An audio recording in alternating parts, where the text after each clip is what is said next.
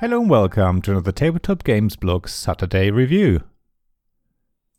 A game about dancing sheep, rockets, lasers, cabbages, and sometimes fun. I would like to add death to the list.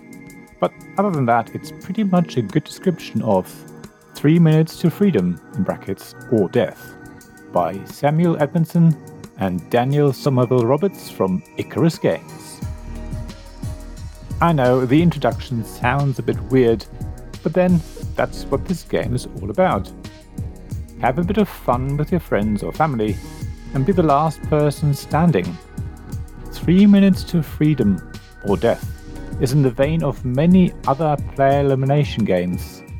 It's really quick to play, so that those people around the table who have been killed don't have to wait too long for the game to finish.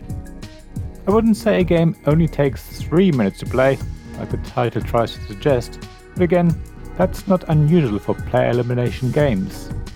Sometimes it takes only 5 minutes for everyone to have been killed, other times, 2 or 3 players are still battling it out after 30 minutes.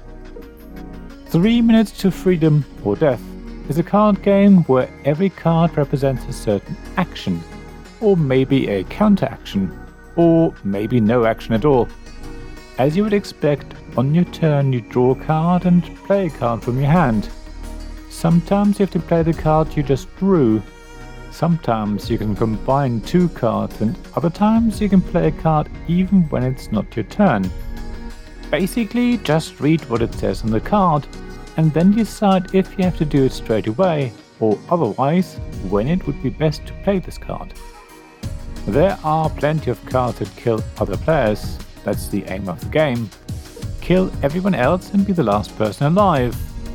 It doesn't matter how many cards you've got left or whatnot, just be alive as the last person around the table and you win. To stop you from dying, there are plenty of cards that protect you.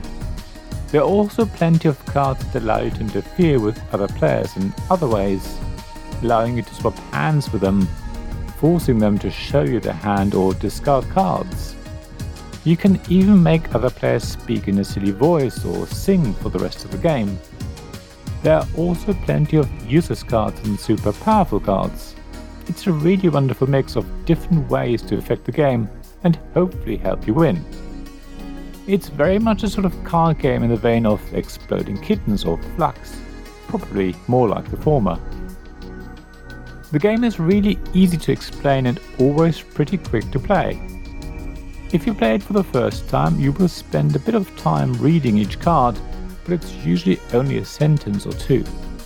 You will want to think about which card to play when, but usually you don't have a lot of cards in hand, so it never takes long to make a decision.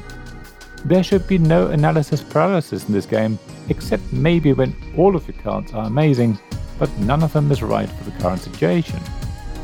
The whole game is in black and white, probably to reduce the cost of production, but the art style is really clear and very imaginative. The little cartoony pictures really pop. It works and draws you into the game and will certainly be attractive to younger players. There's one minor niggle for me, which is to do with product design. There's no thumb cut on the box and the lid is on very tight, so opening it is very, very difficult. You really have to prise it open. However, the game is basically just a deck of cards, so you can easily put it in another deck box if it's an issue. On the plus side, the box is just the right size for the game. There's basically no air, which is so great to see. There's also no plastic except maybe the varnish on the cards, but it's minimal. So here's another plus. Overall, though, if you want a quick, fun game of silliness, then 3 Minutes to Freedom or Death is for you. Thank you for listening to this Tabletop Games Blog Saturday Review podcast. Please check the description below for links mentioned in this episode, as well as to the written version of this article on the blog. If you enjoyed this episode, please subscribe, give us some stars, or leave a review.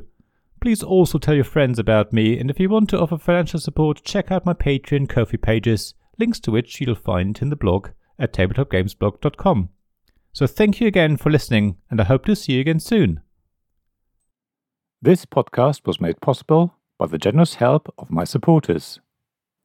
Royal Patron Sean Newman, Magic Champion John Risley, Castle Guards David Miller and James Naylor, Dice Masters Alex Bardi, Paul Grogan, and Robin Kay, Shining Lights Gavin Jones, Vukasin Nizovic, Sarah Reed, Richard Simpson, and Tim Vernick.